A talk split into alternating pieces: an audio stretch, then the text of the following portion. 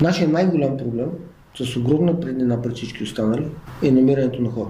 И понеже последните 2-3 години се притеснявах само ние ли се сблъскваме с този проблем, mm-hmm. направихме едно проучване сред 200 CEO-та в Европа mm-hmm. на фирми, които правят оборот над 50 милиона.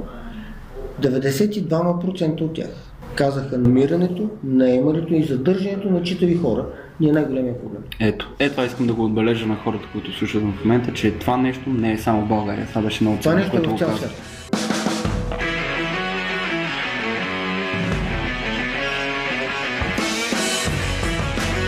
Добре дошли! Ще предприемам едно сурово, може и болезнено, но и забавно пътешествие дълбоко в менталния, емоционалния и физическия свят на модерния съзнателен предприемач. Така наричам всеки, който иска повече свобода, работа със смисъл и живот, който е от значение. Ще се възползваме от мощните психологически прозрения, за да си отговорим на въпроса какво кара хората да действат.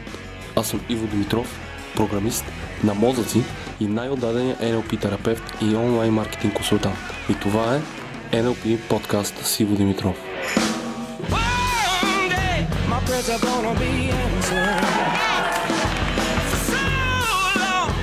Been hungry for something else.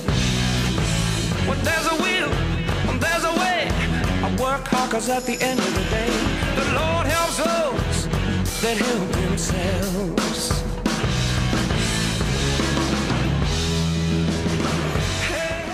Здравейте, съзнателни предприемачи! След почти 3 годишна пауза възраждаме NLP подкаст с един много специален епизод. За създаването на този 8 епизод имах честа и удоволствието да се срещна с един от най-успешните серийни предприемачи, Христо Попов. След повече от 10 години на висши позиции в Shell, SAP Miller, InBev, Intersnack и проекти с McKinsey и BCG, Христо решава, че ръководенето на свой собствен бизнес е неговата страст. За него това е възможно най-гъвкавата дейност, която превръща идеите в реалност, помага ви да печелите пари и да оставите следа зад себе си. Христо се е срещал и работил с едни от най-влиятелните личности на нашето време, като Бил Гейтс и Тони Шей, създателя на Запус. И не само това, но и е взел ценен опит от тях, който споделя с нас днес. Относно постиженията на Христо ще можете да прочетете в описанието на този епизод, защото ще ми трябва много време за да изредя всичко, докато започнем интервюто. Онова обаче, което трябва да знаете че ако имате собствен бизнес или смятате да стартирате такъв, с който да стигнете много далеч и да оставите осезаема следа след себе си, това ще е едно от най-стойностните интервюта, които някога сте слушали. Затова ви съветвам да слушате внимателно и да чуете подкаста поне още 2-3 пъти, за да извлечете максимална стойност от него. Да започваме. Супер, ами да започнем тогава с първия въпрос, а, с който искам да стартираме. В днешно време кое е по-добре според тебе за стартираш бизнес? А, физически и, или дигитален. Тоест да имаш офис, място, локация, откъдето да стартираш, да се инвестира в такова нещо, или е по-добре да се стартира дистанционно, да имаш екип, примерно фрилансъри, всеки си работи вкъщи и да се позиционираш изцяло онлайн. И аз не знам кой е правилният отговор на този въпрос. И аз ако трябва да правя списък от въпроси, кои са важни за стартиране на бизнеса, това няма да е на първа страница сигурност. Mm-hmm. Това е резултат. Това решение е резултат от, от, от, от другите неща, по които трябва да вземем решение.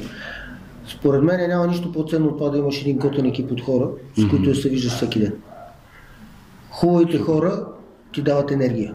Хубавите хора създават една група около себе си, една аура от себе си, която ражда енергия. Mm-hmm няма как да го създадеш това дистанционно. Абсолютно съм съгласен. Съм абсолютно наясно, че е много модерно сега да се, всеки да си работи от къщи, всеки да има flexible working hours. Аз лично не се сещам как може да стане, как може да замениш това да отидеш на работа сутринта, да видиш колегите да кажеш, с нощ имах отвратителна вечер, дай да пием по едно кафе, да ви кажа какво ми се случи. Да. Тоест една от основните компоненти на изграждане на фирма изчезва по този начин. Mm-hmm. И всеки, който има уникалния късмет да се обгради с група читави хора, които мислят по същия начин, които споделят и ние същи цели, които имат една и съща енергия, които имат и ние същи ценностна система и се вижда всяк всеки ден, може да разбере колко губи, ако си работи от къщи. Абсолютно, абсолютно съм съгласен с теб. Аз също опитах и, и двата модела. А, при дистанционния не се получиха точно така нещата. Не нали, мислехме си, че дори като се чуваме по скайп, примерно, ще може да се задържи тази енергия. Но е изключително трудно и точно това, което казваш, нали, всеки като си фрилансър, като си прави нещо от свободното време, трудно се координират нещата, времената на хората и това пък създава допълнително напрежение, което колкото и да сме готини всичките, пречи на работа. Аз имам проблем с историята с фрилансерите, поне нещата, които ние правим. Mm-hmm. А, нещата, които ние правим, ние ходим само по ръба и ходим по много тънък клетка. А, това нещо има цена. Изключително интересно, интелектуално много Да. стимулиращо, а, обаче има цена. А, цената е, че трябва много да се напънеш а, и трябва да приемеш, че правиш много грешки. А, ако не отдадеш всяка част от мозъка и от тялото си на това, което правиш, то не става.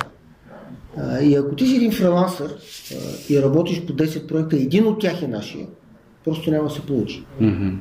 Абсолютно. Абсолютно съм съгласен. Защото няма да дадеш всичко от себе си. Точно така. На, до, до това заключение стигнах и аз, според от опита ми до момента. А, другия въпрос е как подбираш сферите на дейност, в които решаваш да оставиш следа. Така че следите да не са като следа в пясъка, която ще си изтрие след време, а по-дълготрайни и в полза за повече хора. Аз мисля, че това отговор е въпрос на ценностна система на човек и, и ценностната система на хората, тя се променя. Mm-hmm. А, и ако някой ти каже, че има същата ценностна система, която е на 20, която е на 30, която е на 40, която е на 50, а, аз не бих му повярвал. Защото нещата, които ти се случват, пътя по който минаваш, той променя, искаш или не искаш, променя много от разбирането. Оформяте. А, и аз ще дам един пример. Аз се познавах, познавам много добре с шефа на Кока-Кола. Mm-hmm. Да, гледахме и моята аудитория също знае. Видеото Да, бе гледано и, и специално. тогава, тогава ми падна стотинката. И, и Какво имаш преди под падането? ами тогава разбрах, че ние сме престъпници. Мгм. Мгм. А, ако всеки, който продава цигари, той знае, че причинява зло на другите хора. Той го прави съзнателно.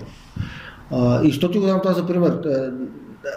Аз в моята глава поне изкристализира това по този начин, когато бях на 40-45 години. Тоест това е някакъв житейски път, по който ти си оформяш малко или много разбиранията. А, За нищо на света в момента не бих започнал да правя бизнес, който да продава цигари. Да. А, имахме възможност преди година да работим с Монсанто, а, които според мен са едни от най-големите лицензирани убийци в света а, и ние отказахме. А, имахме възможност да работим с фирмата, която дистрибутира KFC в Англия, отказахме. Дали е въпрос на ценности, не искаме да се правим по-свети от папата, защото ние сме капиталисти. Ние Да. а, искаме да правим неща, за да, а, за да прави пари. Да. Но то е въпрос на себеоценка. И ние вече вярваме, че може да правим пари от неща, които не вредят на другите хора. Абсолютно. Защото ако човек се погледне сутринта в огледалото и си каже, «Бе, аз искам много да правя пари, това го правя през цигари, или го правя през Coca-Cola, или правя през Макдоналдс, той си признава пред себе си, че не може да ги прави по друг начин. Да. Е, ние вярваме, че може да ги правим и по друг начин. Супер, аз вярвам също. А, И ние си подбираме нещата, които правим по два критерия. А, Първо искаме да е област, където може да стигнем до ръба на скалата. Мгм.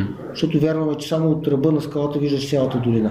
Тоест, ние му казваме the end of knowledge. Каквото правим, се опитваме да стигнем до края на познанието и да видим дали не може да направим една крачка, крачка от там нататък. Интересна гледна точка. А, а, второто нещо трябва да ни е много интересно. Мгм. Трябва много да ни кефи. Защото ако не ни е интересно, ние работим по толкова много, че ще откажем. А, ние затова му, не му казваме работа.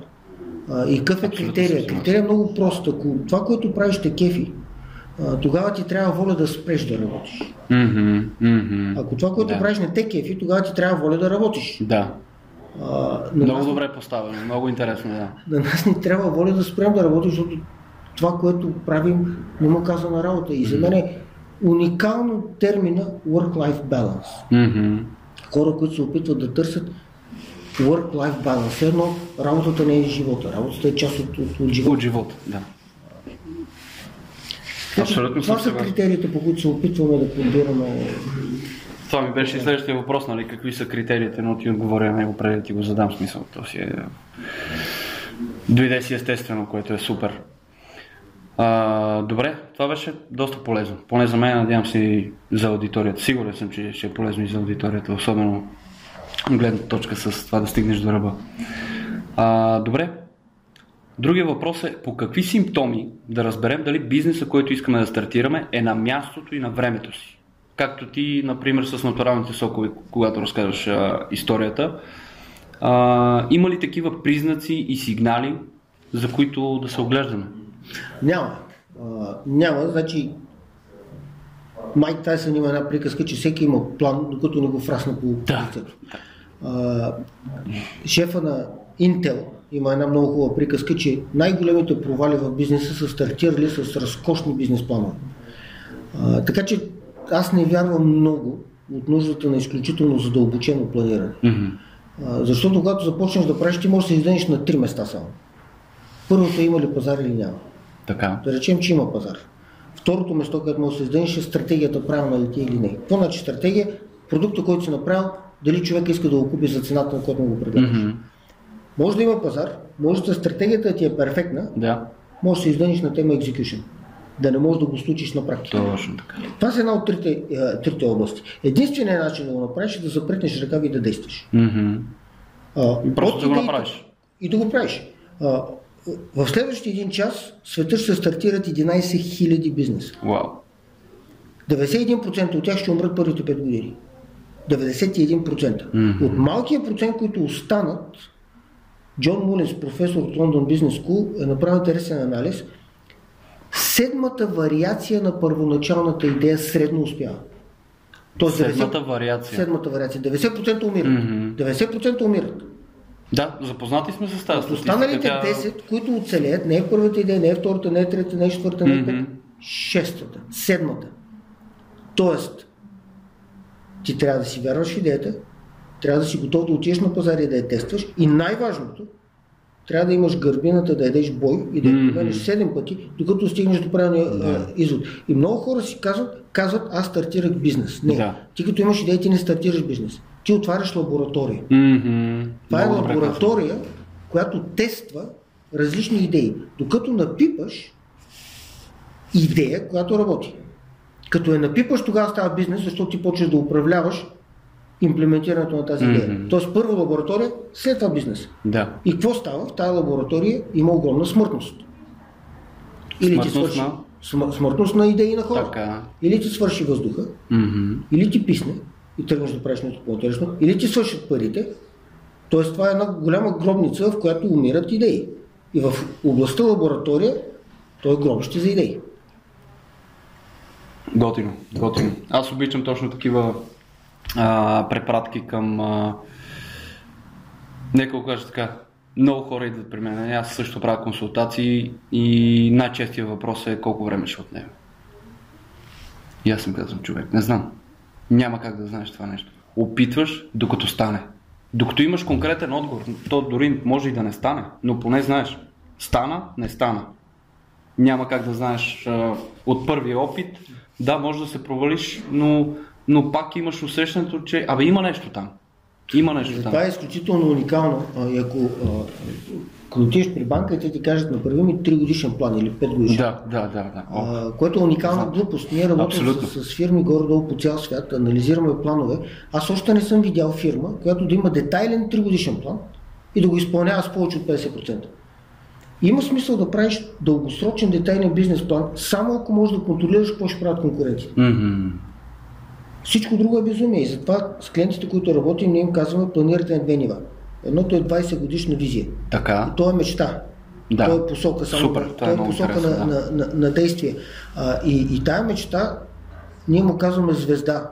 Това не е от срещния брак на реката, до който ти искаш да плуваш и да стигнеш до него. Мгм. Това е само звезда, която ти дава посоката. Точно Това е един вариант на планиране. И второто е максимум следващите 12 месеца. Какво ще се случва през тези Какво, какво, какво ще каква направим? ти е целта да направиш следващите 12 месеца? И то не, цел, не, не какъв ще е резултата. Ти резултата не го контролираш. Ти това контролираш действията, си. да. Тоест, кои са действията, които ти ще предприемеш следващите 12 месеца? Точно. Единственото нещо, върху което имаш контрол е твоите действия. Мгм. И затова фокусирай се върху действията, виж резултата, научи се от него, независимо дали е хубав или лош. Абсолютно. Ако резултатът е хубав, си напипал нещо, прави повече от него. Мгм. Ако резултатът е лош, направи си нещо не както трябва, научи се. Супер. При всички случаи е действие, учене, ревизия. Действие, учене, ревизия. Супер, много яка аналогия. Много ми хареса как представяш нещата и съм сигурен, че е разбираемо за аудиторията, което е най-ценното. Добре, разбрахме за това как да разберем дали бизнес ще оцелее или не. А, как да определим, ме е питал тук един от моите клиенти, как да определим бюджета си за маркетинг и реклама, стартирайки нов проект в конкурентна среда, а, нали, при съответно неизвестен бранд. Естествено, той сега го стартира, няма как да е известен. И ако може да се определи такъв, да кажем годишен, как да го разпределим. Тоест, как определяме този бюджет, как го разпределяме, къде е важно да насочим една бюджета. Една от най-големите глупости, които рекламните агенции искат от клиенти си, е да им кажат бюджет. Мгм. И много хора определят бюджета, първо колко пари имат. Второ, какви са им резултатите от миналия период. Мгм. Трето, как са харчили пари до тук. Да. И трите неща нямат никаква връзка с бюджета. Бюджета има връзка с едно единствено нещо. Това ти е целта. А, и ако говорим за маркетинг бюджет, ти искаш да видиш колко човека искаш да те чуят, Мгм. какво искат да направят, какво искаш ти да направят. Единственият начин да определиш бюджета е да намериш най-ефективния начин, най-ефективният начин на харчене, ако продаваш компютри. Искаш следващата година 10 000 човека да купят по 3 компютъра по средна цена 800 евро. Мгм. Въпросът е, кой е най-ефективният начин на харчене на пари, за да могат да достигнат до 10 000 човека, да ги убеда да купят по 3 компютъра от мене на цена 800. Тоест, всяко определение на бюджета започва първо от пазара, второ от твоята цел.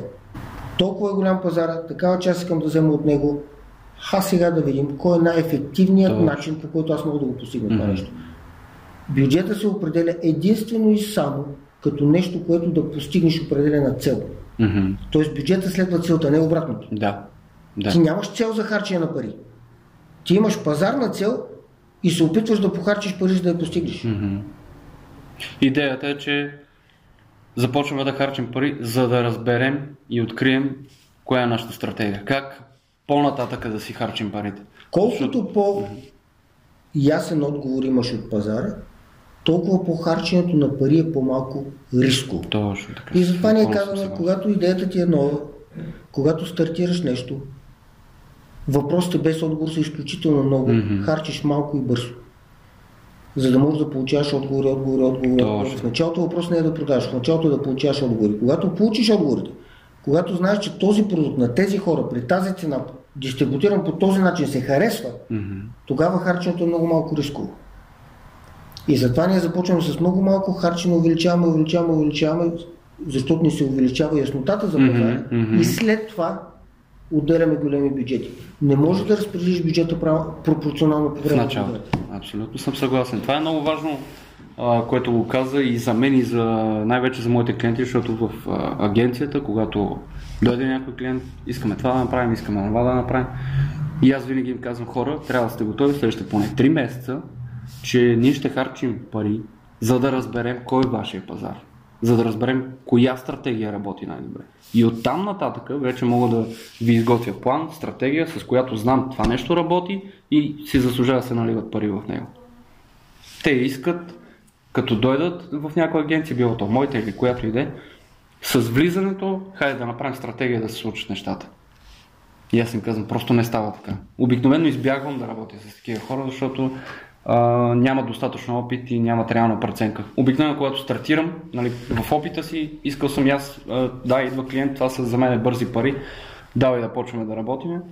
Обаче от опита ми знам, че когато работя с такива клиенти, просто още на първия, максимум втория месец ние прекъсваме работа, защото техните очаквания са едни, реалността е друга, аз няма как да направя връзка между двете, защото е нереално да се случи. Аз да ми постигна, искат на края на месец или на края на втория месец вече да отварят шампанско и да са милионери.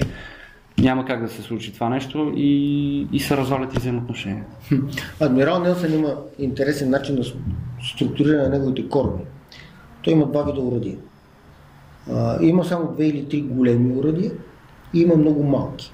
А, един от проблемите с битките с кораби едно време е, че те са много тежки, к- урадията а, са тежки, те забавят кораба, правят Не са повъртливи, не са маневри и така нататък.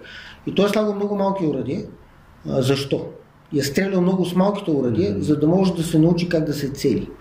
И затова неговата стрелба с големите оръжия, урадия е имала много по-голяма точност Мгм. от всички други армади, които са имали само големи урадия. Тоест той стреля много пъти с малките, да се научи да се цели и тогава всеки удар с Всеки изстрел с големите е точен. Е, това е рекламата. Супер, супер. Много добра аналогия. Много ми харесва как а, представяш нещата. А, така че хората да ги разберат. Изключително много ми харесва. А, така, да минем на следващия въпрос. Какъв е подходът ти, когато разбереш, че човек не е за твоя екип? Какво правиш тогава? Нашия най-голям проблем, с огромна преднина пред всички останали, е намирането на хора.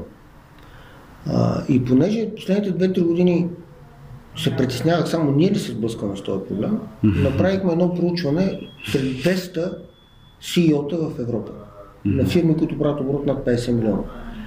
92% от тях казаха наем, намирането, наемането и задържането на читави хора ни е най-големия проблем. Ето, е това искам да го отбележа на хората, които слушат в момента, че това нещо не е само в България. Това беше много Това ценно, е което в го цял каза. свят. Това, е в цял свят. Една фирма, едно училище не е никога по-голямо от учителите в училището. Едно училище е точно толкова голямо, колкото са учителите. Една фирма не е никога по-голяма от хората в фирмата. Фирмата не може да надрасне хората. И ако ти искаш да видиш колко ти е голяма фирмата, виж хората около тебе, около масата. Мгм, Толкова мгм. голяма. Има една приказка, казват, хората са най-ценното нещо в една фирма. Не. Правилните хора са най-ценното нещо в една фирма. Супер. Тоест, нашето умение да подбираме, наемаме и задържаме хора е най-важното умение на менеджмента. Абсолютно За съжаление, правилата категорично се променят. Начинът по който се наемат и управляват хора преди 15 години, начинът по който се Мгм. наемат и управляват хора сега, според мен, моят опит показва няма нищо общо. Ние през последните 15-20 години през сърцето са минали около 4-5 хиляди човека сме наели, сме уволнили може би около 5-600. Правилата на играта коренно се променят. А, Какви са го най-големите разлики в правилата? Защото ето аз, моето счетоводство, това е нали, счетоводна фирма на 25 години. От отдавна съм на пазара, има адски много фирми, с които работят. И също каза, това е най-големия проблем. И ми споменаха, че ето сега пробват нови начини да наемат хора. Взимат фирми, които а, им намират кадри. Кофтите обаче, нали, това е нещо, което а, е и като предупреждение за хората, които слушат. Когато наймате такава фирма, някои от тези фирми работят по такъв начин, че те продават хората. Те имат печалба, когато една фирма найме човек и те а, тогава всъщност печелят най-много. И тяхната мотивация е този човек, този кадър да го продадат възможно най-много пъти.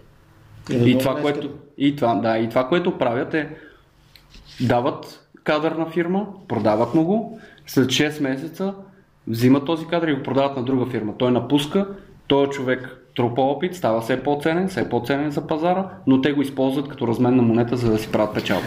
Ами 78% от милениалите в Европа ще си сменят работата следващите 18 месеца. А, ти ме попита какъв е, каква е основната разлика. Ами, вие израствате в едно поколение, което телефоните и достъпа до интернет ви променят възприятието върху света. А, И то бързо. излиза един свят пред вас пълен с възможности. Мгм. А, слушаме всички motivational speakers и, и, и речи на, на, на, на героите на нашето Да. време, като Стив Джобс, а, които казват трябва да променим света, трябва да направим чудеса и ние всички започваме да си вярваме, че трябва да направим чудеса. И можем да направим света. Това обаче, което не разбираме, защото много малко хора по интернет ни го казват, Слушайте внимателно. че има цена, която трябва да се плати. Точно. И тази цена е работата. Дългосрочна, целенасочена, фокусирана работа. Дългосрочна всъщност е доста ключова дума. Дългосрочна е първата дума. Да. Дългосрочна е първата дума. Има едно интересно нещо. Когато духне вятъра, ако твоето огънче е малък пламък, той ще го изгаси. Мгм. Ако обаче в теб имаш голям огън, той само ще го раздуха. Точно. Това, което всичките тези мотивационни спикъри правят с миления от поколението, е, че най-малкият вятър и хората сменят посоката. Мгм. Мгм. Защото си мислят, че света е пълен с възможности и стават едни пеперутки, които скачат от цвят на цвят, на Точно. цвят на цвят. И аз се виждам с изключително много млади, готини, интелигентни, надарени хора, които си сменят работа през 6 месеца. Мгм. И няма как да стане. Няма как. Няма как. Това Те е няма как да се развият в тази работа. това става бонзай. И ако гледаш бонзая, Бонзай цял живот остава малък, защото технологията на бонзай, те на всеки 6 месеца те му режат корени. Мгм. И затова бонзая става едно красиво растение, но то става малко, защото са плитки корените.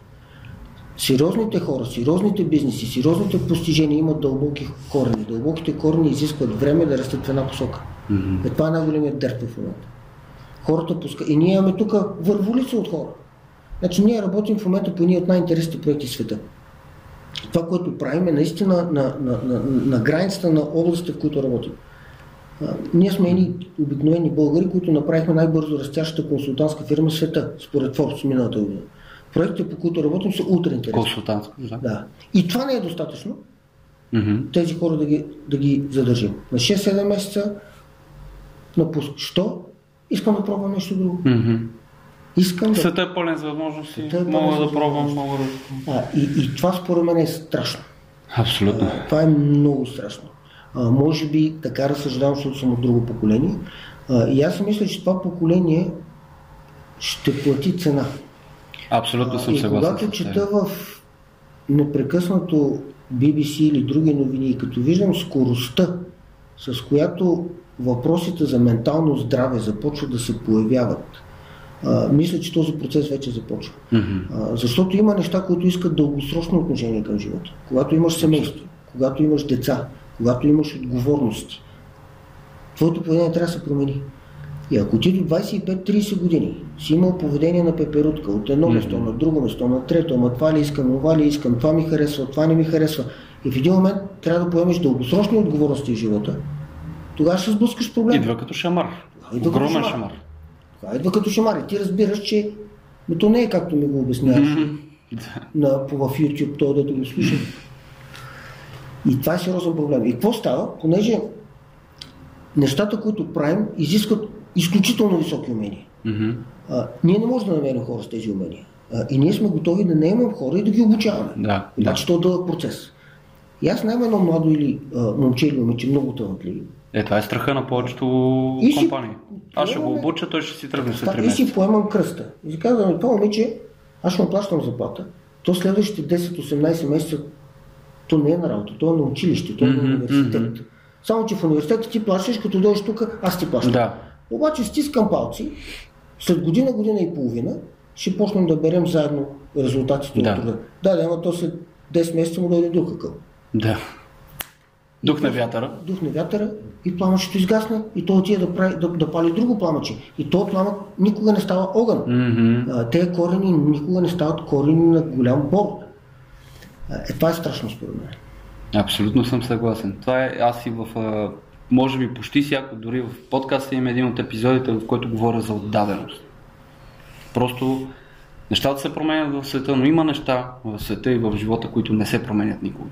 Отдадеността е едно от най-важните качества. Абсолютно. Да можеш да се отдадеш, за да можеш да напредваш. Иначе просто отиваш, развиваш се някъде два месеца, стигаш до едно ниво и си мислиш, че си способен, но ти когато отидеш на друго място, ти започваш пак от, от началото. Ти всъщност не започваш от нивото, от което си прекратил на миналото място. Аз в а, старата ми индустрия, в която работех като готвач, имал съм и ресторант и при мен са идвали готвачи. Аз къде съм работил, това, това, колко неща съм правил. И се опитва този човек с стария опит да, да, да стъпи се едно на много по-високо ниво още в началото, което няма как да стане. Ти отиваш в ново заведение, там има друго меню, по друг начин готвят нещата. Ти, ти влизаш като ученик. Покажете ми как се правят нещата. Ти не мога да влезеш като учител. Е, затова любимата книга на Стив Джобс е Beginner's Mind. Така, Всяко нещо трябва да го подхожда с мозъка на, на начинаещ. А, Но е голям казус, мен ми е интересно как ще се развият. Новите тенденции в областта на HR менеджмента са ясни. Ние подхождаме все още. Ще вземем човека, ще го развиваме, защото има потенциал. Мгм. Живота категорично ни показва, че този подход вече не работи. Ако работ, говориш с HR менеджера на Spotify, ако говориш с HR менеджера на Airbnb, ако говориш с HR менеджера на Netflix, Мгм. Пети Макнил, те казват, забрави го това.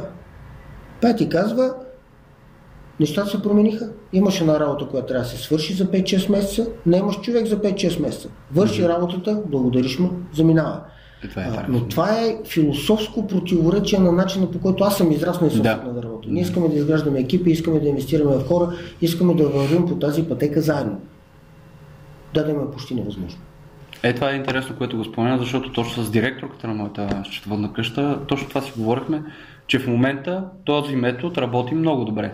Вече не им казват а, заплатата ти е еди каква си на месец, примерно 1000 лева или 2000 лева, ами им казват а, наемаме те за работа за 3 месеца и заплатата ти е, нали, вече над- надуват а, голямата цифра. И хората виждат голямата цифра и си казват, «О, аз за 3 месеца ще изкарам 3000 лева. А не, не го мислят, аз на месец ще взимам по 1000 лева. Така е. И така всъщност това, което са опитвали и това, което са гледали, че успяват, имат по-голяма успеваемост по задържането на хора по този, по този начин. Тоест, мотивацията в случая е човека да има голямата цифра в главата си. Ами, на мен не ми се мисли ако за една българска фирма как се справят. Значи, ние работим в момента по проекти по цял свят, работим с фирми като Google, като Starbucks, а, работим с най-добрите рекламни агенции в света и ни е трудно да задържим хора. Не ми се мисли какъв казус имат български фирми, които нямат такива проекти, които не могат да привличат хората. Наистина мисля, че това е един от най-големите проблеми. Абсолютно, абсолютно. Това е най-големите проблеми в бизнеса. Защото повечето, особено наемните работници, които просто искат да свършат една работа, без много отговорности, те, това ги привлича. Голямата сума, казват им 5 месеца е работата или 3 месеца, взимат парите и след това искат един-два месеца да не работят. Тоест, те се ангажират с договор за 5 месеца работа, след това един-два месеца, пей сърце, излежавай се на дивана и така нататък. И си знаят, аз пак ще отида там да работя за 5-6 месеца, пак ще взема едни пари и ще си почивам един-два месеца. И това е пак същото, като пепер от клон на клон, без никакво развитие, всеки път от начало до някакво ниво, после си оставаш време да паднеш надолу и после пак да, да опреш до, до, да. до тая нужда, защото в един момент се превръща в нужда, той е като наркотик. Да. Е много интересна и тази стартападжийска култура, която по една или друга причина се създаде в България. Има млади Да. момчета и Последните момичета, години които особено, са професионални стартападжи. М, да, А, да, Те правят да. само стартапи. Какво правиш? Ми правят стартап. Да. А, Какво правиш сега? Ми 2-3 месеца пътувам. След това какво правиш? Ми стартап правя. Какво правя след това? 2-3 месеца пътувам. А, е, как става при положение, че ти ако правиш стартап а, 3-4 години, трябва да не можеш да дигнеш главата? Го- Пита Илон Маск, той ще каже 80-90 часа на седмица работа. Да. Спи в офиса. Нашите стартападжи на третия месец си взема ранство и тръгна да обикаля Европа. А, Аз не знам как става това нещо. Не, аз виждам как става, но не знам защо си мислят, че по този начин могат да станат следващия Илон Маск. Те пропускат една много важна част от, от уравнението. Ами според мен е голяма вина за това нещо има инстаграм културата и Абсолютно. тези неща, които постоянно се постват, нали, фенси, лайфстайл, пътуват, гледат си кефа, готини момичета по снимките, плажове и така нататък. И те просто намират начин по който да се докоснат до този лайфстайл. Обаче това не е, а, не е рентабилно в дългосрочен план. Мисъл, ти не мога да поддържаш такъв лайфстайл цял живот. В един момент ножа ще опре до кокала и ще се чудиш какво да правиш. Когато нямаш капацитета, нямаш... А, нещо ще ти липса и няма да се получат нещата по този начин. Два-три пъти могат да ти се получи. След това затова дългосрочното мислене е нещо, което аз се опитвам да проповядвам на хората, да, да им насоча вниманието към това нещо, защото е много важно. Ще дойде един момент, в който просто ти трябва да знаеш, че мога да разчиташ нещо. Ти сам си създал някаква основа, нещо стабилно, на което можеш да разчиташ, а не на късмет. Дали ще ми дойде идея за стартъп, дали ще успея да го продам, дали ще се случат нещата, всичко е дали, дали, дали. Супер, това е много интересна тема. Сигурен съм, че сме успяли да бъцнем малко мисленето на, на хората. Надявам се и много млади хора да ни слушат в момента, за да, да сме успяли да им въздействаме позитивно. А, така. А, другия въпрос е, той е по-общ, който аз съм сигурен, че ти си отговарял много пъти на този въпрос, но нека така като едно напомняне, според тебе какви качества трябва да има един успешен лидер? Може би най-важните няколко качества. Аз бих ги разделил на две успешен предприемач или успешен лидер, защото те са две различни длъжности. Но според мен успешният лидер, за мен три качества са много важни. Първото е трябва да имаш някаква мечта, в която да вярваш с всяка част на тялото си и мозъка си. Трябва да имаш някаква дестинация, в която да си абсолютно убеден, че ще стигнеш. И тази вяра трябва да можеш да я предадеш на хората около тебе. Хората трябва да идват да работят при теб заради твоята мечта, не заради умението да им плащаш заплати. Mm-hmm. И, и тя тогава става споделена.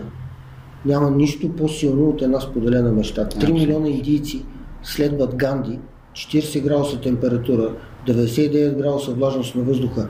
Няма бонуси, няма безплатни кафета, няма тенис маси в офиса, следват го без да мръднат. Защото той има мечта, успява да повярва, да убеди всички тези хора да вярват в мечтата. А, второто нещо, което за мен е много важно за, за, за лидерите е автентичност. Какво значи автентичност? Всеки от нас има някакви определени черти на характера, които е той. Mm-hmm. С възпитание, съзнание може да променим поведението си, може да станем по-възпитани, да шлифуваме някои неща, но сър, сърцевината, това си ти. Да осъзнаеш какво си ти и да останеш верен на него, без да искаш да го промениш. Независимо дали някои хора няма да го харесат. Mm-hmm. Е, това е много важно. Да. Тази автентичност за мен е абсолютно характерна за всички големи лидери.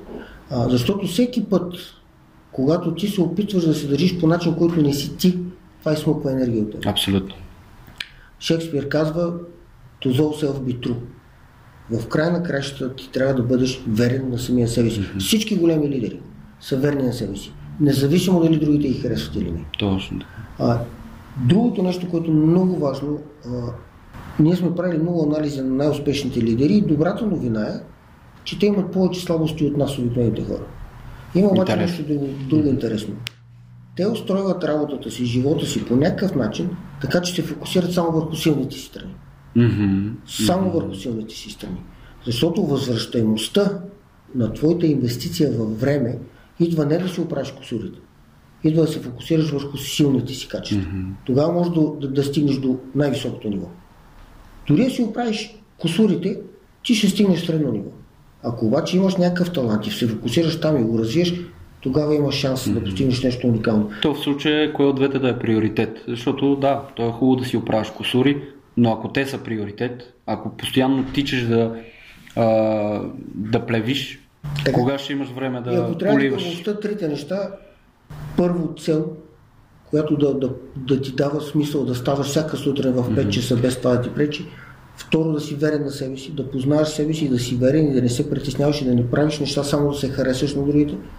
Да възприемаш идеята, че някой ще харесват, някой няма да те харесват. И това няма връзка с това какъв си ти. А, и третото нещо е да, да си наясно какви са силните си страни, да ги използваш максимално за времето, което имаш. Супер. Бих искал да наблегна повече на първото нещо за целта. Защото на много хора им се иска това нещо. Да има такава цел, която да ги буди сутрин. И не могат и не знаят как да стигнат до това състояние. Как да намерят тая цел, която ще ги буди. Японците да му казват икигай. Японците му казват икигай. Аз мисля, че то е функция на две неща. Едното е познание на света, другото е себепознание. Точно това очаквах да чувате. А, познанието на света ти дава възможност да разбереш колко много възможности. Мгм. А, и ние имаме сегашно време, сме изключително, изключително щастливо поколение, защото целият свят е пред тебе. А, чети книги, можеш да разбереш целият свят. Може да се докоснеш до всяка Може информация. До, до, всеки, до всеки един човек. Ти ако, ако четеш а, Дикенс два часа, ти се едно си излезнал на вечеря с Дикенс. Мгм, мгм, Чети Оскар Уайлд, ти си излезнал на вечеря с Оскар Уайлд. Прекарай 6 часа с Стив Джобс, все едно си бил 6 часа с Стив Джобс. Е, има ли по-голямо богатство? Е, това е начинът по който се мисли, когато се възприема информация от такива хора. И, ти, и, и, и, и аз наистина изпитвам съжаление към хора, които не го правят, защото това е все едно един прозорец, който малко по малко, малко малко затваряш, затваряш, затваряш, затваряш, затваряш, затваряш и най-накрая оставаш сам в една стая. Мгм, а, а четенето ти отваря прозореца. Точно. А, и, и няма как. А, ти да четеш непрекъснато, се сблъскваш с различни хора, с различни култури и това да не ти яде енергия и това да не ти яде mm-hmm. идеи. И какво става? Следващия, следващия елемент е как възприемаш себе си. Самочувствието, което имаш. Дали ти си кажеш, бе да, тази идея ми се роди, обаче аз мога да я направя. Тоест дали имаш mm-hmm. достатъчно самочувствие да си повярваш и това е баланса. Но не става въпрос за това самочувствие, което води до арогантност и си мислиш, Да, да, е да. То е деликатен баланс между самочувствие и любознателност. Да. Как го разбираш много просто? Като говориш някой дали задава въпроси или прави само изказване. Мгм, мгм. Няма по-голям израз на интелектуалната любознателност от задаване на въпроса. Защото какво е въпрос? Въпросът ти казва, аз не знам, но искам да се науча. Супер, супер. И, и покрай нашата работа ние работим с хора, които са милиардери, които са постигнали неща, които за нас стават само мечта. Те хора непрекъснато задават въпроси. Мгм, мгм. Да, това е голяма разлика. Тези хора непрекъснато задават въпроси. Аз Аз бех на вечеря с Тони Шай в Лас Вегас, На запус. на запус. да. А, аз му кажа някаква книга, той си вади тефтерия и записва. Той непрекъснато ми задава въпроси. Аз съм господин Никол Пловдив, той е Тони Шай. И той ми задава въпроси. Е, за той е уникален баланс на вяра в себе си и интелектуална любознателност. Ако ги комбинираш, няма как да не ти се родят идеи в главата. Абсолютно съм съгласен. Абсолютно съм съгласен. Това е нещо, което на мен ми прави много голямо впечатление. В моята работа аз постоянно нали, добавям стоеност на хората около мене, старая се по всякакъв начин да им помагам. Това, което липсва най-много при повечето хора, дори хора, които виждам, искат да се развиват, искат да направят нещо повече, имат готини идеи. Липсва задаването на въпроси. Аз им казвам, хора, тук съм, аз съм лимона, изтискайте ме имам, ето, правя контакт с тебе, да, да, да се отговоря на някакви въпроси. Просто малко, много малко са хората, които задават въпроси. Ако ти кажа, тези въпроси, които съм събрал, аз имам аудитория от хиляди хора, 20 човека са хората, които пристъпиха напред и задаваха въпроси. И помислиха над въпросите си. Не е просто а, нали, тези повърхностните въпроси, които срещаме постоянно. Ами са помислили, знаят, върват по някакъв път и си задават на себе си въпроси как да направят това. Появява се възможност да попитам Христо Попов, я да го попитам. Без да се чувстват, ами аз сигурно ще изглеждам супер глупав, ако задам този въпрос. Аз винаги им повтарям, няма глупав въпрос. Единственият глупав въпрос е незададения въпрос. Така е. Супер, супер. Много готино, много ми хареса дискусията ни.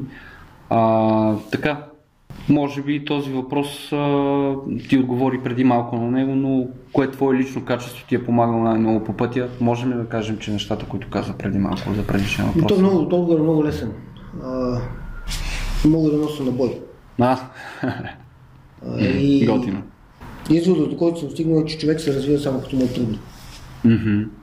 Много съм съгласен с теб. Всеки път, когато ти е лесно, ти не мърдаш на сантиметър напред. И затова ние имаме една приказка в офиса. Трябва да умреш празен.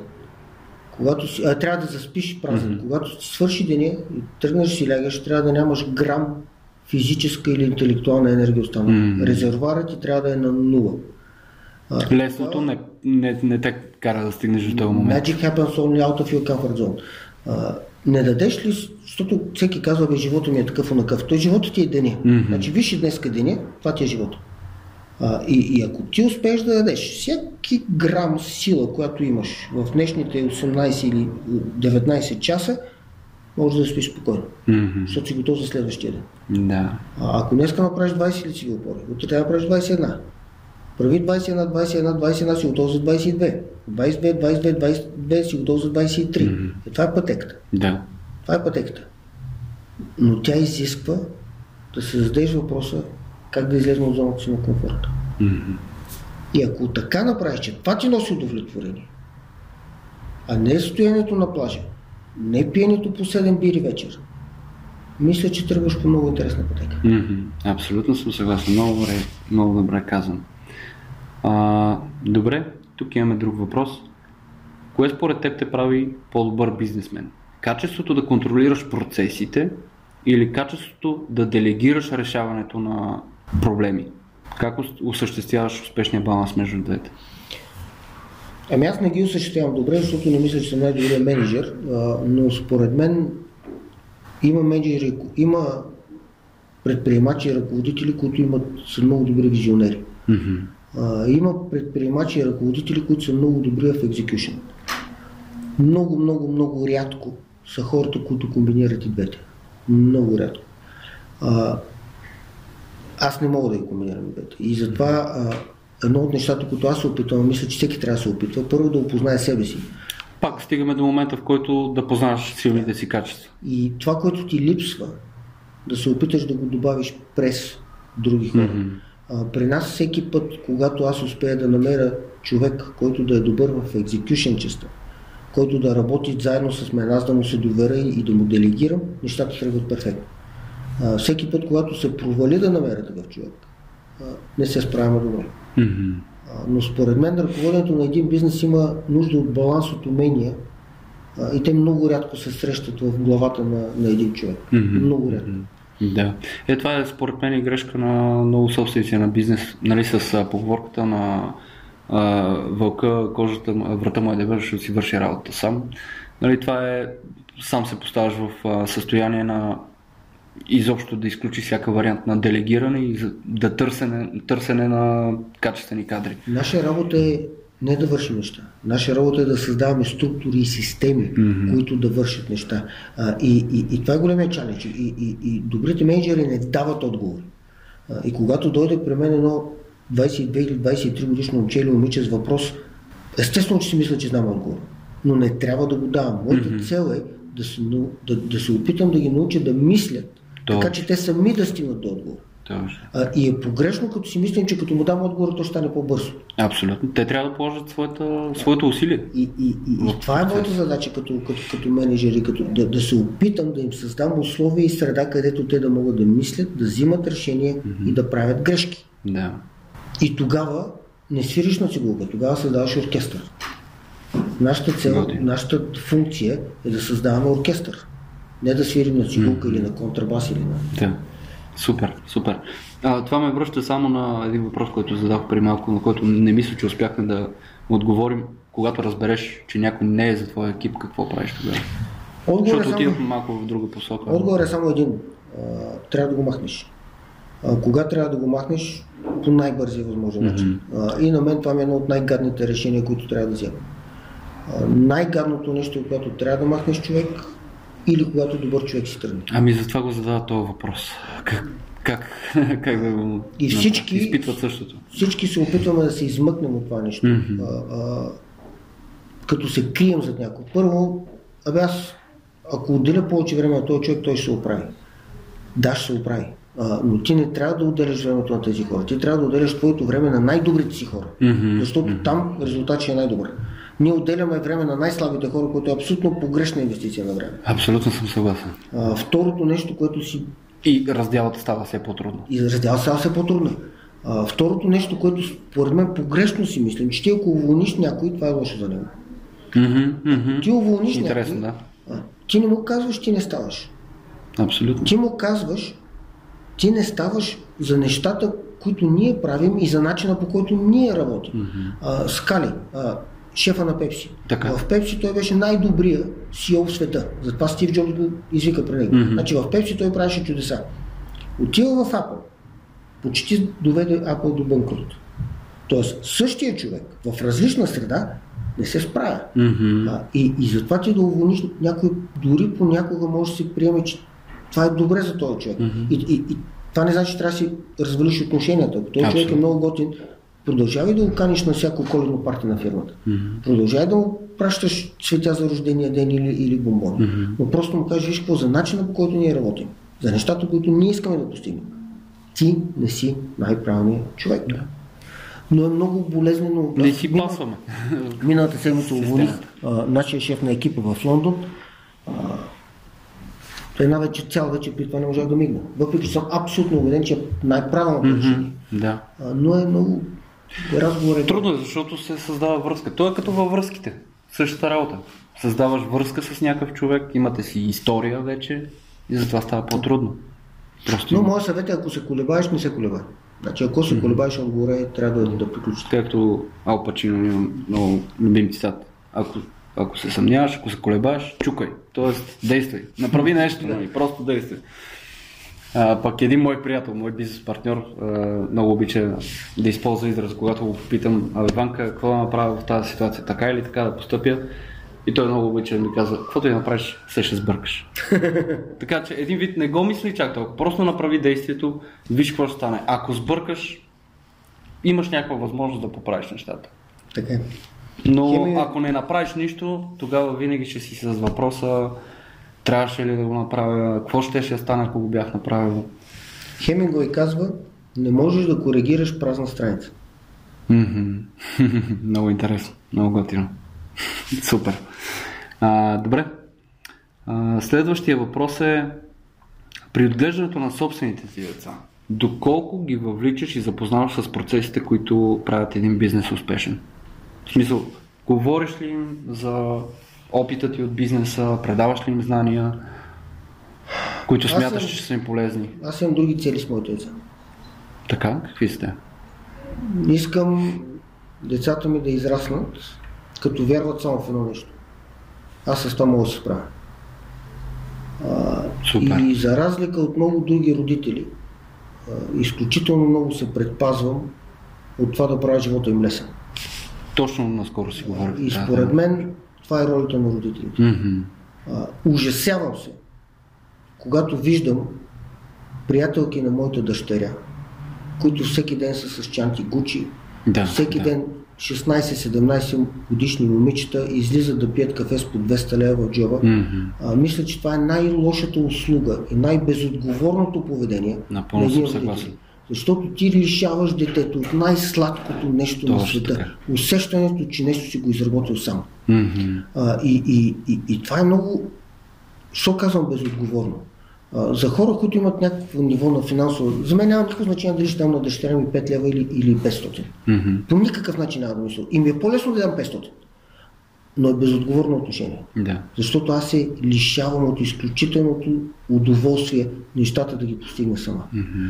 Дори и да не ни харесва в някои моменти, това ще този етап не харесва. Аз съм сигурен, сигурен съм, че след години ще се обърне и ще каже благодаря ти. Да. А, а, и, и това е по-трудният. И това е по-трудно. Трудното. И това е по-трудно. Отиваме, бутаме се в трудните неща, защото там растат... а, А, и, Там, там са истинските неща. и е страшно, гледам ги момчета и момичета на, на един мой приятел, сина му кара Ламборджини. Той е на 24 години. Защо го е направил този човек? Не мога да разбера. Не мога да разбера. А, и аз си мисля, че те отнемат едно от най-хубавите награди, които живота може да даде на техните деца. А, така че аз имам една само цел.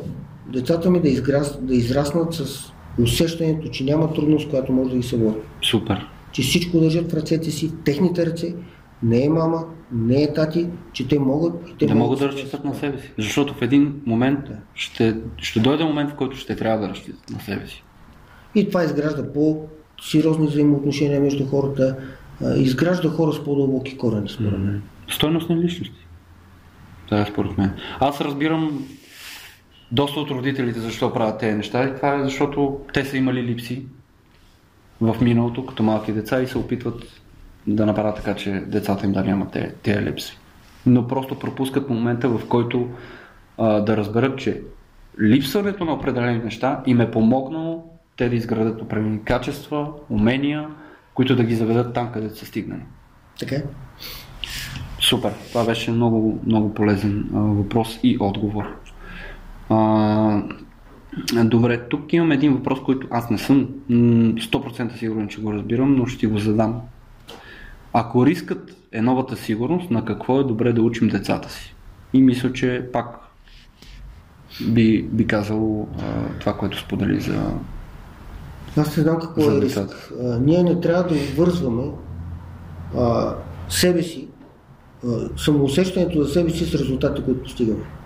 Ние не сме колите, които караме, бизнесите, които сме изградили, а, колко пари имаме в банковата сметка, а, колко пъти сме ходили на Малдивите. Ние не сме това. А, а, има нещо друго, което ни определя като, като личности. Възприятието на света, усилията, които човек полага, А, и в тези неща няма риск. Значи има риск да загубиш себе си. Мгм. А, Мюсулманството казва най-големият джихад е, е джихада да опознае себе си. А, Леонардо да Винчи казва няма по-голяма победа на човек от това да опознае себе си. Моя така че ако се оттръскаш от всичките тези неща, с които ние се определяме, като човек, който кара Ферари, или като човек, който е CEO, или като човек, това, което остава извън, това е същественото. И там единственият риск си ти самия. Абсолютно. Супер. Много готино. А, ти в, и в видеята говориш, както и сега, за дъщерите си, обаче не споменаваш за съпругата. А, това умишлено ли е или просто така се случва? Не, не. Добре. А, това, което искам да попитам е, в едно семейство възможно ли е двамата партньори да са бизнес ориентирани и как се организира това след като се появят децата, ако имаш такъв опит? Ами имам опит. Ако, може, ако искаш, може да кажеш нещо за съпругата си, някакво думи. Имам опит в какъв е първата ми съпруга и двамата бяхме бизнес ориентирани а, и нещата не се получиха. Защо според теб? А, Ами, защото имахме различни отношения към това, кои са важните неща в живота. Включително различно отношение към парите и каква е ролята на парите в живота и така нататък. Като ценностна система. Да, Ценностна различно. система, да. А, втората ми съпруга не е от бизнес средите. А, И мисля, че това е една от основните причини, защо нещата се получават много, много по-добре. Защото ние виждаме два различни свята и като ги съберем, света, който се получава според мен е по-добър от света на всеки един от нас. А, И това създава трети свят. И аз си мисля, че семейството е третото нещо. И ако човек прекара известно време с един човек, то вече не е връзката между тези двама хора. Това е третото нещо, което те са Да. създали. А, И много хора, според мен, в момента, особено хора с деца, прекалено много, прекалено лесно теглят чертата и казват, аз тръгвам да се развеждам. А, това, което е интересно, че ако ти имаш две деца и си едно семейство от 4 човека, решението дали да се разведеш не е на двамата, то е на четиримата. И много малко хора, да не каже никой, когато тръгва да се развежда, не сяда на маста с четиримата човека Да. да вземе това решение. Да предпазим децата, да не И ако го вземеш сам, имаш изключително големия риск да вземеш много егоистично решение. Абсолютно. Егоистично решение. А, поддържането на семейство е много по-трудно от правенето на бизнес. А, и изисква усилие. И изисква усилие. А, но са малко нещата, според мен, които могат да се сравнят с това една коледна вечеря с семейство, което цени времето си заедно. Напълно съм съгласен. Трудно е. Трудно е с а, семействата. Аз а, доста клиенти имам, които идват при мен за консултации за, за връзките си и така нататък. И а, затова искам и от тебе, като бизнесмен също да си дадеш гледна точка за тия неща, за да имаме повече гледни точки, да опитаме разни неща. И това, което каза за човек да вземе сам решение дали да прекрати нещо, това е супер егоистично нали, ти си във връзка с някакъв друг човек. Вие заедно правите нещо.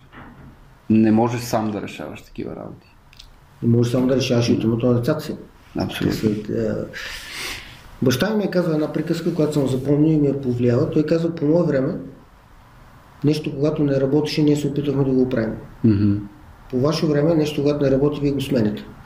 Много, много, А. много, добре го е казал. Съм сигурен дали първият подход не е по-правилен за семейството. Абсолютно. Във втория подход няма инвестиция. Просто той е като бягство. Лесното да избягаш.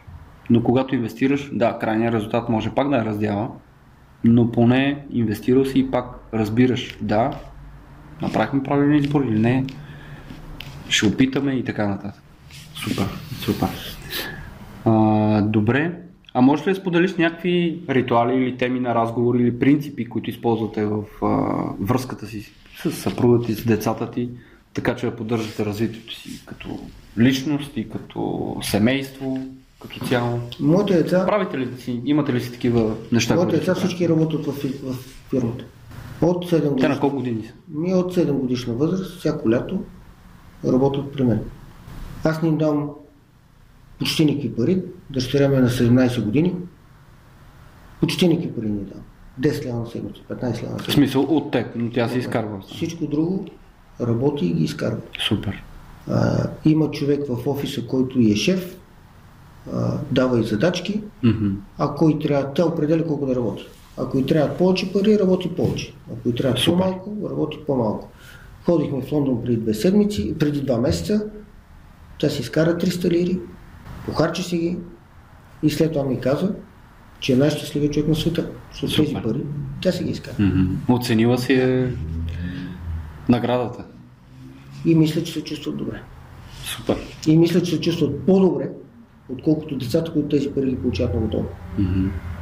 А, Сигурен съм в това нещо. Имаме с тях договорка. В момента, в който навършат 7 години, аз не им подарявам подарък за рожден ден.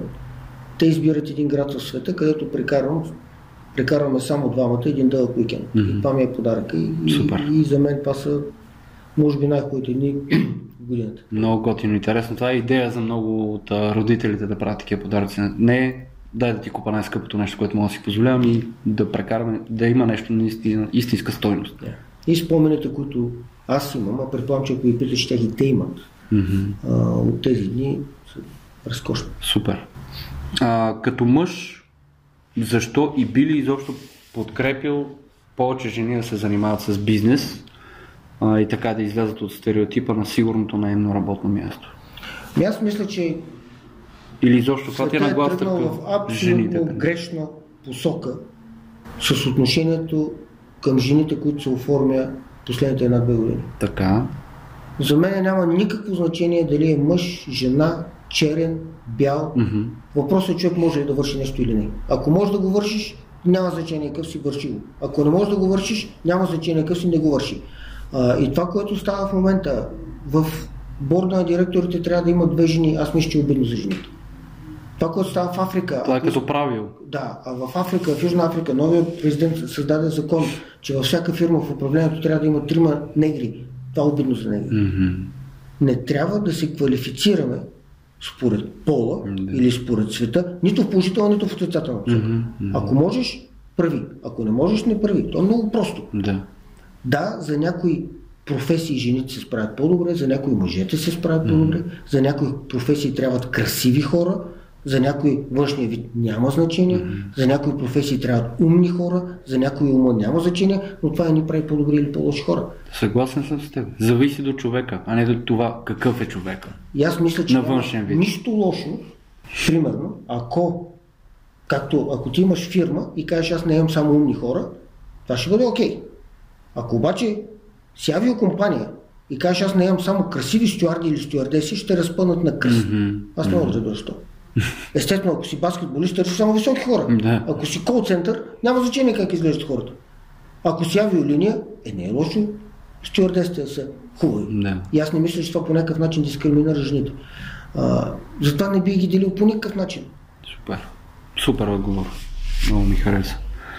Тук а, интересен въпрос. Ако имаш властта категорично да промениш някакви обществени нагласи, очаквания или менталитет, с кои от тях би бил безкомпромисен? Образование. Абсолютно категорично бих за всяки лев, който се инвестира в компютри, в технологии, в изкуствен интелект, бих инвестирал по един лев в образование да учи децата си на тема съзнание и интелект. Не математика, не история, не география, не точни науки, съзнание и интелект. Супер. Бих ги учил на философия, Мгм. бих ги учил на стоицизъм, бих ги учил на будизъм, бих ги учил да ценят природата, да ценят птичките, да ценят взаимоотношенията между хората. Минимум 50% от времето от първи, от първи клас. А, и тогава имаме шанс да се предпазим да ни управляват хора като Тръмп. А, за мен е един от най-големите символи на това, на къде сме тръгнали, е той. А, ценностите, които се налагат, езика, с който се общува между хората, начина по който се решават проблеми, изцяло на база антагонизъм, изцяло на база на конкурентно, конкурентност. Аз съм първи, ти си втори. А, и това мисля, че е страшно. И ако децата от малки започнем да ги учим, да разбират как функционира мозъка, да разбират, че ние сме дошли от природата. Ние сме част от природата и в природата всичко е баланс. И, и, и природата само дава. Мисля, че това ще направи живота на тези деца по-истински. Абсолютно съм съгласен. Какво ще кажеш за а, пак относно образованието за управление на парите. Те парите, парите са резултат. А, някой казва, че парите променят хората. Аз мисля, че не е така. Аз мисля, че парите правят повече от тебе такъв какъвто си и те просто го усилват. Те ти дават възможност да взимаш решение само. Парите ти дават избор. Mm-hmm. Ние сме решението, което взимаме. Ако ти нямаш пари, изборът ти е ограничен. Ако имаш пари, можеш да решаваш да... възможността Да, от решение. повече. Мгм. То ти ставаш по-видим на целия Да. А, и, и е интересно, а, за съжаление, значението на парите в живота на човек намалява в зависимост от това колко пари. А, и аз контактувам с много, много богати хора. В борда на директорите на Fast има двама човека, които са милиардери. В тяхната глава парите вече имат по-малко значение, отколкото хора, които имат много, много, много, много, Да. много, много по-малко. А, тоест едно от най-хубавите качества на парите е, че многото пари ти показват, че те няма стойност. Многото- Самоизключват се като нужда. Да, многото пари ти показват, че има неща, които са по-важни. За съжаление, ти до този извод можеш да достигнеш само или с много мъдрост, или с много пари. Няма, няма, няма трети път. Да. А, и, и да, а, когато аз съм имал късмета да бъда на вечеря с Бил Гейт и когато той започна да ми разправя, бе, парите няма значение, първата ти реакция бе, Да, да. Точно това ще да спомена, че на повечето хора нали, реагират по този начин. А, но колкото повече ус- успееш да разбереш мисленето и ефекта, който много пари имат. Аз имам един приятел, който си продаде бизнеса в Румъния за половин милиард. Ливанец. Най-голямата верига аптеки в Румъния. Преди това той каза, че сега две години само ще играе голф, си купа яхта, ще си купа самолет. Но той сега работи повече от преди. Нали? И го питах, Лали, що го правиш? Също виждам такива хора. Той вика, аз сега разбрах, че аз съм това. Аз не съм човека в самолета, който стои на плажа по цял ден. Аз съм това. А, аз съм желанието да работя, да правя нещата, да се случват. Това ми носи удовлетворение. Да, но ти трябва да минеш през този път. А, колкото и да четеш книжки и някой ти го обяснява, е много трудно да се разбере. Да, е това е нещо, което нали, аз апелирам към повече хора. Нали, стремете се, в смисъл, то не е просто да, да си кажеш, да, така е. Мини по този път. Стигни до това истинско прозрение, до това осъзнаване. Стреми се към това осъзнаване. И е страшно, според мен, ако си под 30-35 години, ако започнеш работа, парите, които заплатите трябва да е най-малкият ден. Трябва да те интересува какъв ти е шефа и трябва да те интересува можеш ли да се учиш да се развиваш. Абсолютно съм съгласен с теб. Идват хора тук, преговарят за 200, 300, 500 лева. Това няма да ти промени живота с нищо. Точно. Ако попаднеш на калпова фирма, на калпова среда, на калпов бос, а, шеф и те забута в един ъгъл и, и, и правиш глупости по цял ден, това е много по-страшно, Абсолютно. отколкото да получаваш 3000 лева повече. Никоя сума няма да може да... В смисъл цената, която ще платиш, ако гледаш по този нездравословен начин, просто ще е много по-голяма от каквато и заплата да е. Аз щастлив съм, че имах това осъзнаване още като, като млад, веднага щом завърших. Идеята ми беше, нали, аз завърших като готвач, исках да се реализирам в тая сфера, да имам собствен ресторант ми беше мечтата. За 4 години аз се постигнах тази мечта и през тия 4 години обиколих 9 или 10 ресторанта. Идеята ми беше обикалям ресторанта, натрупам опит, да имам самочувствието, да си взема от тук, от там, за да мога аз е, евентуално един ден, когато дойде възможността да отворя ресторант, да имам увереността да го отворя и да знам, че мога да го направя добро място. Никога не съм се пазарил за пари. Влизам в един ресторант, работя примерно 6 месеца, 7 месеца, 8 месеца, зависи. Знам цялото меню. В един момент казвам, пичове, аз продължавам нататък, благодаря ви за опита, за всичко. Те ми предлагат повече пари, аз отказвам. А аз им казвам, аз не съм тук за парите. Не ме интересува заплатата. Аз съм за другото. И това е, дори при мен да дойде човек, който честно ми каже това нещо, аз съм окей да му помогна, този човек да стане експерт и бих го пуснал с огромно удоволствие да продължи да се развива дори след като е работил, да не остане при мене, но поне да знам, че е такъв. А не да си говорим само за, както кажа, да се пазариме за 100 лева, за 50 лева, за 200 лева. И такъв човек има капацитета да изкарва много повече пари. Така е. Супер, супер. Ами ние сме към края, нямаме а, и да не те задържам повече. Последен въпрос само, какво мислиш за черния пиар? Дали наистина могат да сримат имиджа на някого или а, действа в твой плюс, дори и да е лош? В смисъл такъв, черния пиар, говоря за тебе, плюете, но твоето име се чува. Според тебе, Кофти ли е да имаш черен пиар, някой да ти направи черен пиар или би го приел като добра услуга? И какъв е твоя опит, ако имаш някакви си случили ситуации, ако може да разкажеш? Ами не, аз а, черен пиар има за хора, които са известни.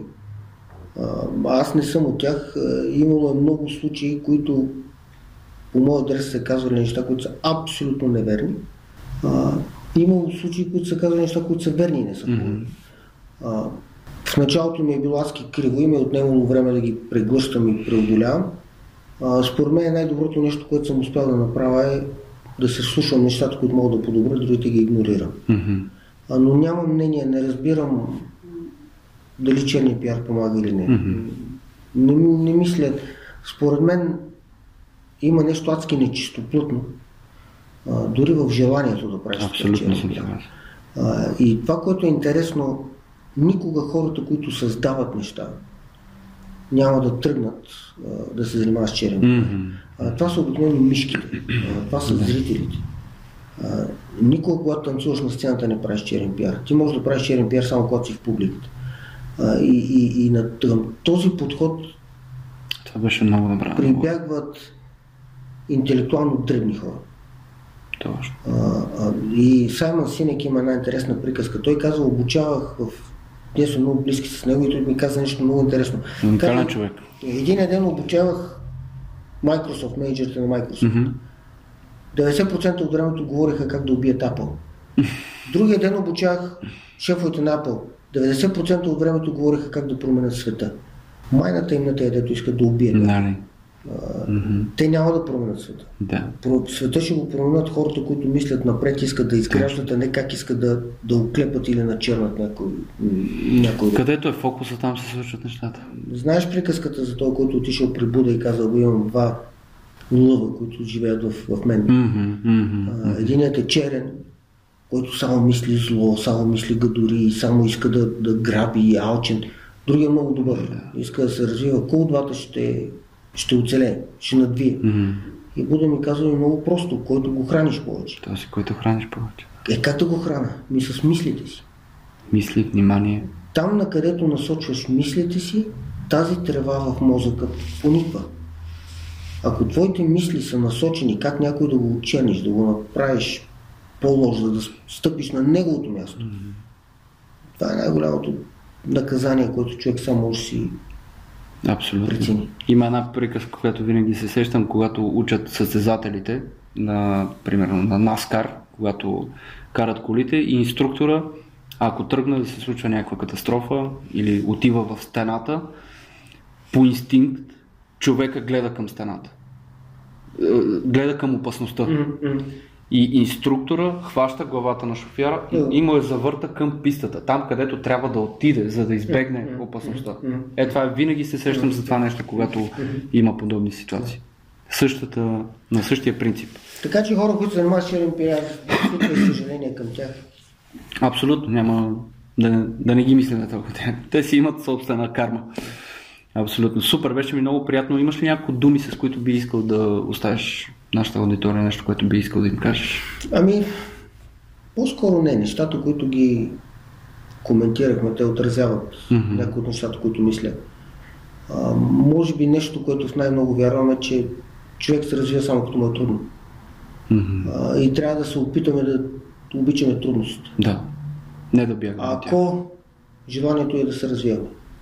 И чудеса стават само когато си извън зоната си на комфорт. Абсолютно.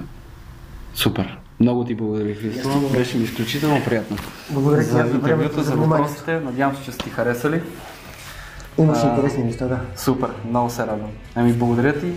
Надявам се пътищата ни да се пресекат отново. Аз съм аз съм изключително Днес, ако мога да бъда полезен, с най-голямо удоволствие.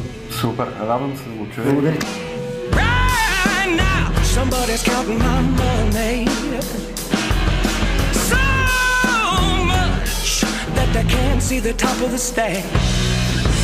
When there's a will, when there's a way, money's gonna find my hand one day. When it does, I ain't looking back.